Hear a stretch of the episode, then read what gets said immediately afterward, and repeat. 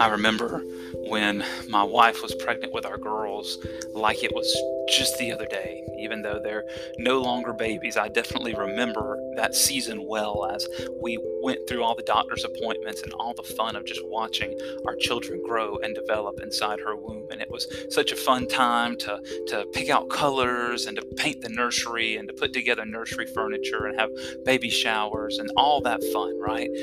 And it seems like the more I talk to people who have gone through the process like we did, it seems like we all get given the same one gift. And it's the classic book, What to Expect When You're Expecting. And this is meant to be such a wonderful help because, you know, if you're a first time parent, especially on the, the mom side, there's going to be all kinds of crazy changes and adaptations and things that your body does to, to make room for the baby and to know about what's normal, what's abnormal, all that kind of stuff. And I just loved that book. It was such a, a help to me as I didn't know how all this stuff worked as far as like how babies developed and all the craziness that goes on during the nine months of, of getting ready for the baby to be born. And so as I was thinking about that the other day, I was wondering, man, how cool would it be if there was a book like that for every area of life? Like buying a home, buying a car, starting out on your own, all these great filing your taxes, right? All these how to get through all these different seasons of life. I mean, it came in so handy during the season when we were growing our family and starting out at like that. But man, how cool would it be for these other areas to know what to expect when you're expecting all these different things to happen? But as I thought about that, I kept thinking, and I thought again, you know, it seems like more often than not, things don't go the way we expect them to. So, what we really need is a book to tell us what to expect when we're not expecting, right? When the unexpected bill comes due, when the car unexpectedly breaks down, when you go to the doctor and find out you've got the sickness you didn't even know was on the radar, right? All these different things that can come and hit us out of nowhere, losing a job, you know, all of these crazy, crazy things that can just derail our lives. How do we know what to expect when we're not expecting? Well, as we enter into the final week of the Christmas season, as we get ready to wrap up the year and start another one, I want to take another look at the classic Christmas story we've been looking at all month. And in the beginning of December, we looked at how do we find Christmas when it doesn't feel like it. And we went searching for Christmas. And then we looked at, you know, the, the birth of John the Baptist and we learned how to worship in the waiting during those time periods of life where we know God is with us, but we don't always see what he's doing and we don't always feel his presence. And then we looked at the three wise men, or at least the, the, the wise men, the magi from the east, right? And we learned that wise men and women still seek him. Wise men and women still seek after Jesus. And then this week, we're going to get ready to wrap it up by looking at man, what do we expect? How do we know what to expect when we're not expecting? So, we're going to look at some territory we've covered already, but I want to encourage you to remember that sometimes we don't need to see something different. We need to see something differently.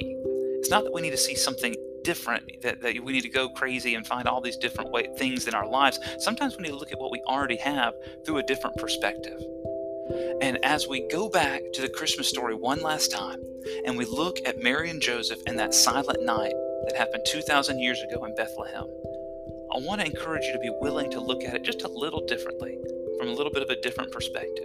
So if you've got your Bibles, we're going to be in Matthew chapter 1 and Luke chapter 1. We're going to start with Luke. And in Luke chapter 1, we are picking up where we left off a couple of weeks ago at the tail end after uh, of John the Baptist being, um, you know, in the womb of Mary's cousin Elizabeth right, in her old age. And I think this is so cool that Elizabeth had her pregnancy with John the Baptist at the same season that Mary had Jesus, and that both of these were miraculous in their own right, and that it had to happen at just the right time. And we'll talk more about that in a minute as well.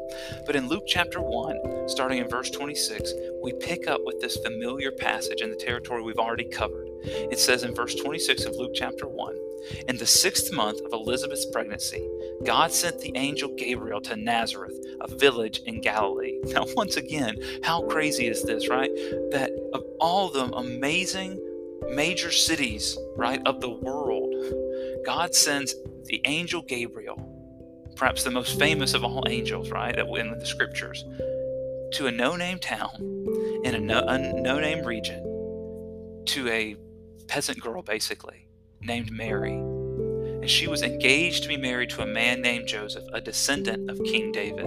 Now, culturally, and like I said again, we've already covered this, but just in case this is you're the first time picking up this this episode with us, I want to make sure you're picking up what we're putting down with this. You see, in Middle Eastern culture, even today, but mostly back then, because of the distance that would happen between towns and villages, when a man and a woman would get engaged, the woman would leave her family. They would have this big party. She would pack up her things and she would come back to the groom's family and live with them. And so, even though the wife and the husband were not married yet, the bride and the groom hadn't had the wedding yet, they were living in the same home in different areas. The bride would have her own bridal suite, her own chambers, and she would live there for months, if not years sometimes, while the family got ready for the wedding because weddings in the Middle East are long, drawn out affairs. They last days, weeks, and if you're very wealthy, they can last months because it's the way you start out in your marriage sets your reputation. And so Mary would have been living in Joseph's home with his family. And in the middle of all of this, the angel Gabriel comes to her. And in verse 28, it says this Gabriel appeared to her and said, Greetings, favored woman, the Lord is with you. Confused and disturbed, Mary tried to think what the angel could mean. Now, I love to kind of collect and, and come, you know, save for later verses that I don't think are really catching the spirit of what should be going on here. This is a very understated verse that the greatness of an angel comes and, and to visit and, and, and you are just in the presence of glory, right? Of, of their, you know, the way God has set angels apart. We see all throughout scriptures that when angels show up, that people fall on their faces though they were dead. And Mary is confused because Gabriel tells her, Greetings, favored woman, the Lord is with you. Now remember, God had not spoken to the people for over 400 years, and Mary was once again this unknown woman on the pages of history until this point. But somehow, God was with her not with some priest or some rabbi or some king or some ruler. God, the Lord, was with Mary. So no wonder Mary was confused and disturbed.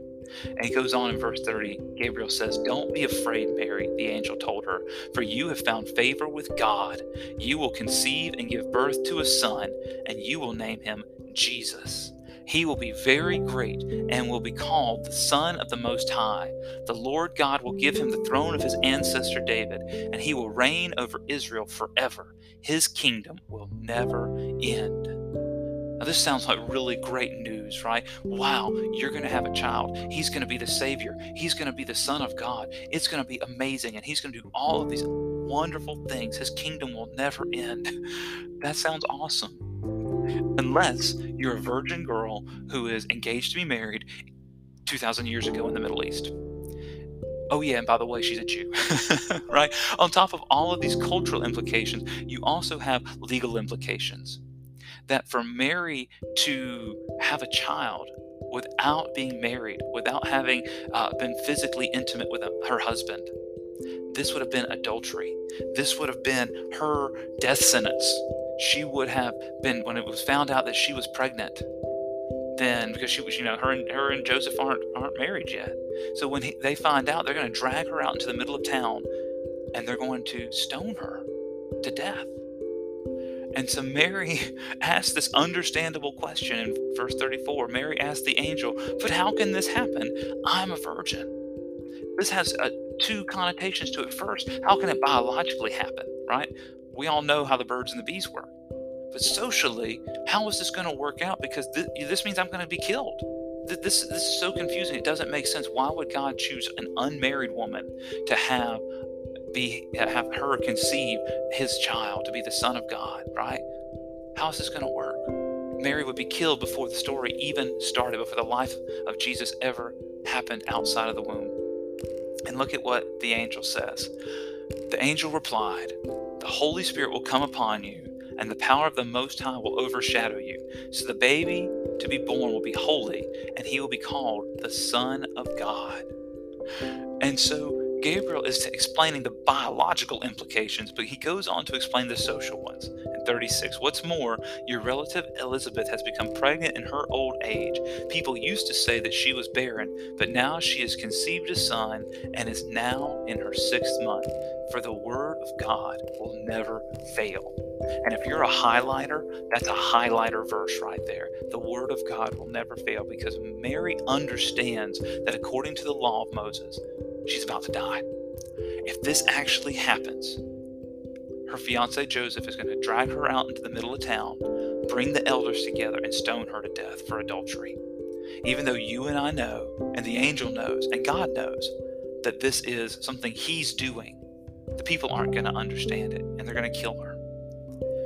But Gabriel gives her this promise for the word of God will never fail he lets Mary know that if God wants her to go through it, He's going to get her to it, right? If God's giving her this idea that, that this this promise that you're going to have the son, you're going to go through all this trouble, and God's going to get her to it.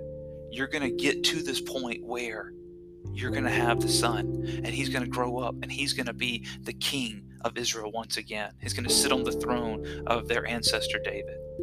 And in the middle of all of this conflict, in the middle of all of this struggle, Mary shows her character. This is why all generations call her blessed, according to Elizabeth, right? Look at what happens in verse 38. Mary responded, I am the Lord's servant. May everything you have said about me come true. And the angel left her.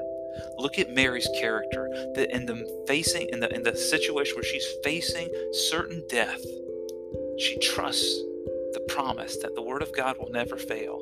And so she says, I am the Lord's servant. May everything you have said about me come true. Wow. What faith. What trust. What ability to say, I don't understand how it's going to work out. But God, I know you do, and I trust you. And, and I love another part to highlight where it says, May everything you have said about me come true.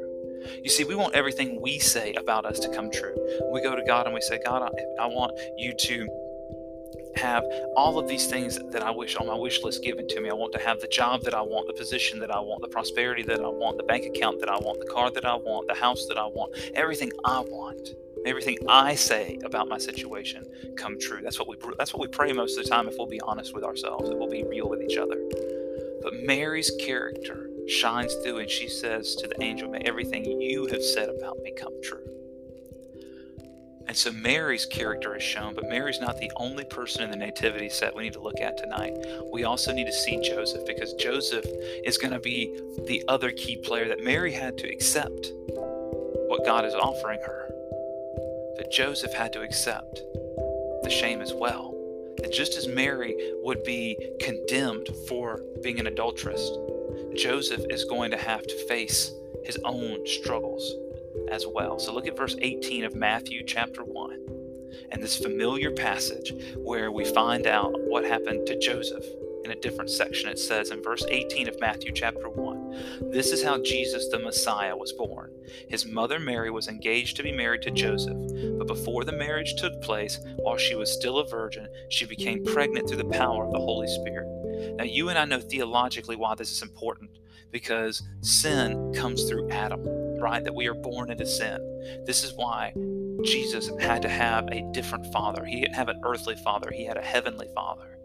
So that he could, in his perfection, 100% God, 100% man, live a perfect life and die on the cross for our sins, right? We've talked about this before that the baby in the manger was the Christ for the cross.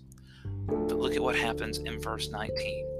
Joseph, to whom she was engaged, was a righteous man and did not want to disgrace her publicly. Wow, what does that say about him already? He had the ability to drag her out, to make himself look good and say, you know what, this is not my fault. I didn't do anything in this situation. She's the one who didn't keep her promise, and she's the adulterer. Kill her, not me. He could have saved his reputation and his honor. He didn't do that. Instead, he didn't want to disgrace her publicly, and he decided to break the engagement quietly to save her the shame and ultimately save her life. But in verse 20, it says, As he considered this, an angel of the Lord appeared to him in a dream. Joseph, son of David, the angel said, Do not be afraid to take Mary as your wife for the child within her was conceived by the Holy Spirit. Now, why would Joseph be afraid to do that? Because of the shame, because of the criticism, because of the the cast off they would become in society. We've already talked about this a couple of weeks ago, but this was what they would be known for. The same way every couple in their culture would want to, to come together and do things the right way according to the law of Moses and be celebrated by the people and have such a wonderful reputation in their community. Remember that Nazareth in Galilee is a small town. And I've lived in a small town my whole life, man. Small town, your reputation travels with you. The reputation of your family is a big deal. And Joseph is going to have to endure all of this if he stays with Mary. And he says, Don't be afraid. The angel tells Joseph, Don't be afraid to take Mary as your wife. For the child within her was conceived by the Holy Spirit. And he gives Joseph this reassurance that Mary is telling the truth, that she didn't cheat on him, she didn't commit adultery, she was honorable. And Joseph can take her as his wife. Goes on to say, And she will have a son, and you are to name him Jesus, for he will save his people from their sins. All of this occurred to fulfill the Lord's message through his prophet. Look, the virgin will conceive a child, she will give birth to a son, and they will call him Emmanuel, which means God with us. Remember that passage we looked at a few weeks ago from the book of Isaiah, where this is showing us that Matthew, in writing this, is showing his Jewish audience that this was not adultery, this was the fulfillment of Scripture. It says, When Joseph woke up, he did as the angel of the Lord commanded and took Mary as his wife. Now, in this whole situation, right, we have this, this habit when we tell the Christmas story and we get the nativity scene out. We have this bad habit of polishing it up and making it look so clean, right? The, the, the little statues in our home nativity, man, they're polished, they shine, they're pretty, they're well sculpted, and, and the, the silent night looks so cozy with the baby in the manger, right? Swaddling clothes, angels, you know, giving glory to God, shepherds coming to worship. Sounds really nice. But guys, this whole circumstance was surrounded by shame and criticism by the world. This was not going the way that Mary and Joseph had planned. This was not what they wanted. This was not what they asked for. This is not what they were expecting. So, what do we expect when we're not expecting? How do we handle these situations when they happen in our lives? Well, just like Mary and Joseph, we can do exactly what our big truth for today is is that when things don't go as we had planned, we can put it in his hand. When things don't go as we have planned, we can put it in God's hand. We can trust him with it. The same way we learn to worship in the waiting, we can learn to say, God, this isn't going the way I wanted it to. I, I was supposed to be, you know, a person to live into old age, and now I've got cancer. God, I was supposed to be uh, a person with a, a, a, a, stock portfolio that would allow me to retire. But this financial downturn of the market means I'm going to have to work for another five or 10 years, maybe longer. That all these plans I had to travel and go see the world, it doesn't look like it's going to happen right? Fill in the blank, right? The careers that we have, we lose jobs. The people we love get sick and sometimes die. That life hits us with curveball after curveball, and it just doesn't seem like we can hit anything that comes our way. And life just falls apart. And when this happens, when things don't go as we have planned, we can put it in His hand. How do we do that? The Secret to this is joy. Now, I realize that sounds like a churchy thing to say that, oh, just have joy and it's all going to work out. No, when I'm talking about joy today, eh, yes, I'm talking about the choice to have joy in your life even when things don't work out. But I also want to let you know that this is a, each letter stands for something to spell the word joy. So I'm going to give you three things to do when these things happen. When when life hits you with the unexpected. How can you do this? Well, the first thing, that J in joy, is to seek Jesus. Seek Jesus right? That when we've got problems, so many times our first reaction is to go to our phone, to go to our friends, to go to our family and say, How am I going to do this? What am I going to do in my situation? How do I move forward? Uh, what are my symptoms telling me? Right? We seek the word of man before we seek the word of God. And that's just our natural inclination to do that. But I'm telling you, the very first thing in any crisis we need to do is seek the face of God. We need to seek Jesus. Look at what happened to Mary. Mary's instant reaction when Gabriel told her this news. She didn't freak out. She didn't sit down and start weeping. Maybe that came later. But in the moment when she was confronted with the struggles that were about to come on her, with possibly facing even death, just like we looked at before, she says, I am the Lord's servant.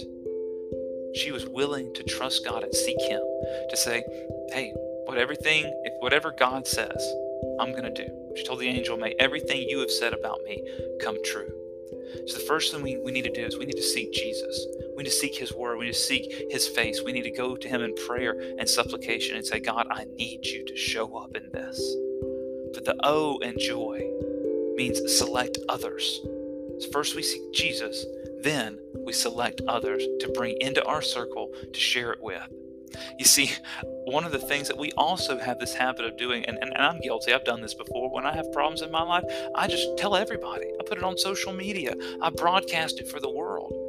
But that's not smart because then you get thousands of voices telling you what to do, and it's like a din of noise that you just can't get rid of, like a constant bee buzzing in your ear. Everybody's got an opinion, everybody's got a solution, everybody thinks they know what you should do. But you need to select just a few when you go through these trials and these struggles and these tragedies, once you seek God, then you need to select others to bring into your circle to get their perspective and to have them walk with you in community. You see, you and I, we were created for community.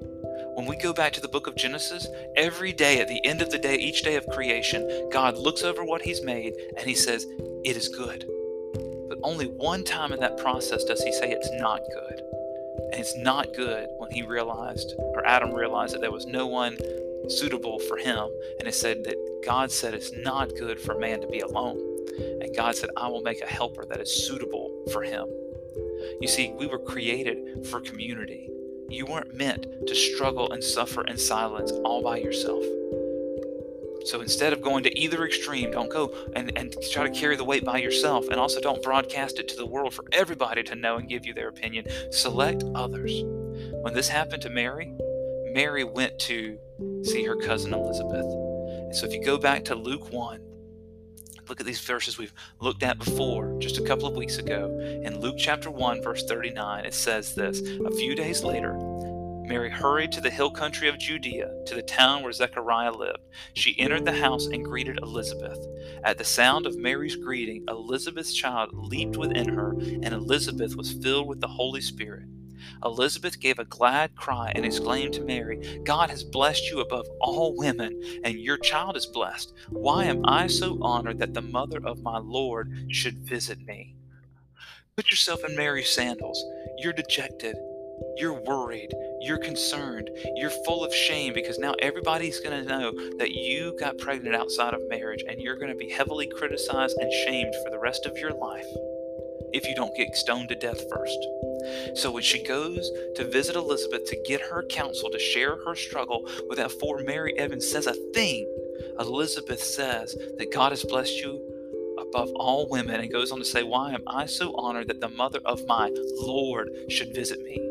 Elizabeth confirms to Mary this wasn't just a dream. This wasn't just some crazy thing that the angel told you. You really are going to give birth to the Son of God. And in verse 44, she goes on When I heard your greeting, the baby in my womb jumped for joy. You are blessed because you believed that the Lord would do what he said. Now, I love that. It says that she's blessed. Why? Because she believed. That word belief, once again, is the Greek word pisteo that means total trust. So we could rephrase that verse and says, You are blessed because you put total trust that the Lord would do what he said. You had total trust that the Lord would do what he said. Wow. What would it have meant for Mary in this time of crisis, in this time of uncertainty, to hear without even having told her her secret? That Mary was confronted by this confirmation from her cousin Elizabeth that the child that she was going to give birth to was the Son of God, and that she's blessed because she trusted God. This is why we bring others into our circle. This is why we share our problems with people when we're going through rough times. But we don't stop there. The why and joy is we do what you can. Do what you can. So we seek Jesus, select others, and do what you can. You see, in each of these situations, Mary and Joseph had options. They could, you know, ignore it. they could make up lies. Joseph could, you know, disown her and, and divorce her quietly. But instead, they both did what they could. Mary going to Elizabeth to, to get that time away from the family while they sorted things out. And it says in verse 24 of Matthew chapter 1, going back to the, where we started, it says that when Joseph woke up after he had had the dream, it says he did as the angel of the Lord commanded and took Mary as his wife. He did it. He did it. He took action and did what he could do in the middle of all of this. So I don't know where you are today. In the middle of all this struggle, maybe during this Christmas season, things aren't going the way you had expected. So, what can you and I do when these life situations happen? How do we know what to expect that we're not expecting? We go back to our big truth that when things don't go as we had planned, we can put it in His hand, that we can trust God and go through this acronym of joy of seeking Jesus with our problems, selecting others to come into our circle, and then doing what we can do in the process. We're bloom where we're planted and say, God, where I am right now, I want to honor you. I'm going to do as you guide and direct me. And in the process, I'm going to trust you. That when things don't go as we had planned, we can put it in His hand. And so as you look over this Christmas season, as the presents under the tree may not be the things you wanted, Maybe your family situation is not how you'd like it to be. Maybe your finances aren't that great. Maybe you've got that unexpected news about your health or whatever else. Fill in the blank, right? With whatever tragedy, there's endless possibilities of how things can go wrong in this world. But I can tell you that of all the things that can go wrong, one thing can go right. As the angel Gabriel promised Mary, that the word of the Lord will not fail. God is faithful to keep his promises. And just as he called Mary and Joseph to go through this trial, to go through this season of criticism and this season of shame, this would have been something that would follow them the rest of their lives. But God called them to do it so that the Son of God could be born on that silent night in that manger, right? as they went to Bethlehem and they would have stayed not in some castaway, you know, barn. It would have been the first story of the house where people kept their animals. But there was no room because who would want to keep that couple in their house, right? But instead, all the animals from the downstairs floor of the house where it was cold and the night was long, the Son of God was born to criticized parents who were covered in the shame of their culture, but they still trusted that the Word of God would not fail.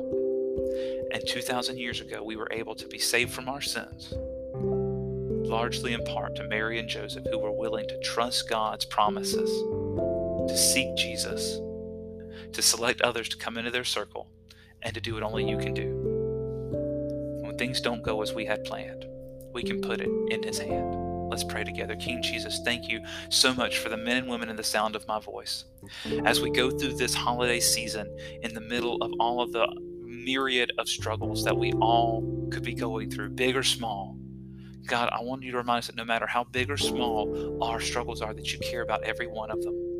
That you're not too big to care about our small things. Or maybe we're going through the greatest struggles of our lives and we just don't know how we're going to make it we know that God, if you've called us to it, you're going to lead us through it. You're going to get us there. Even when the ending is not storybook, even when times don't work out the way we want them to, that we know that you're going to cause all of that to work together for good. And so, if there's somebody in the sound of my voice that's struggling during this Christmas season, I pray that you would comfort them with the power of your Holy Spirit and help us to remember that we are in good company with Mary and Joseph that when we go through struggles of life, when things don't go as we had planned, we can put it in your hands. We can trust you. We can believe you and know that the, your word will not fail. So, God, I pray that as this Christmas season comes to a close, that we would remember that silent night 2,000 years ago and all of its craziness, that God, you used it to be one of the most important events in all of history so that history itself would hinge on it before Christ and in the year of our Lord. So, God, bless this time, bless this season, bless the people that are listening to my voice, and be with them. Amen.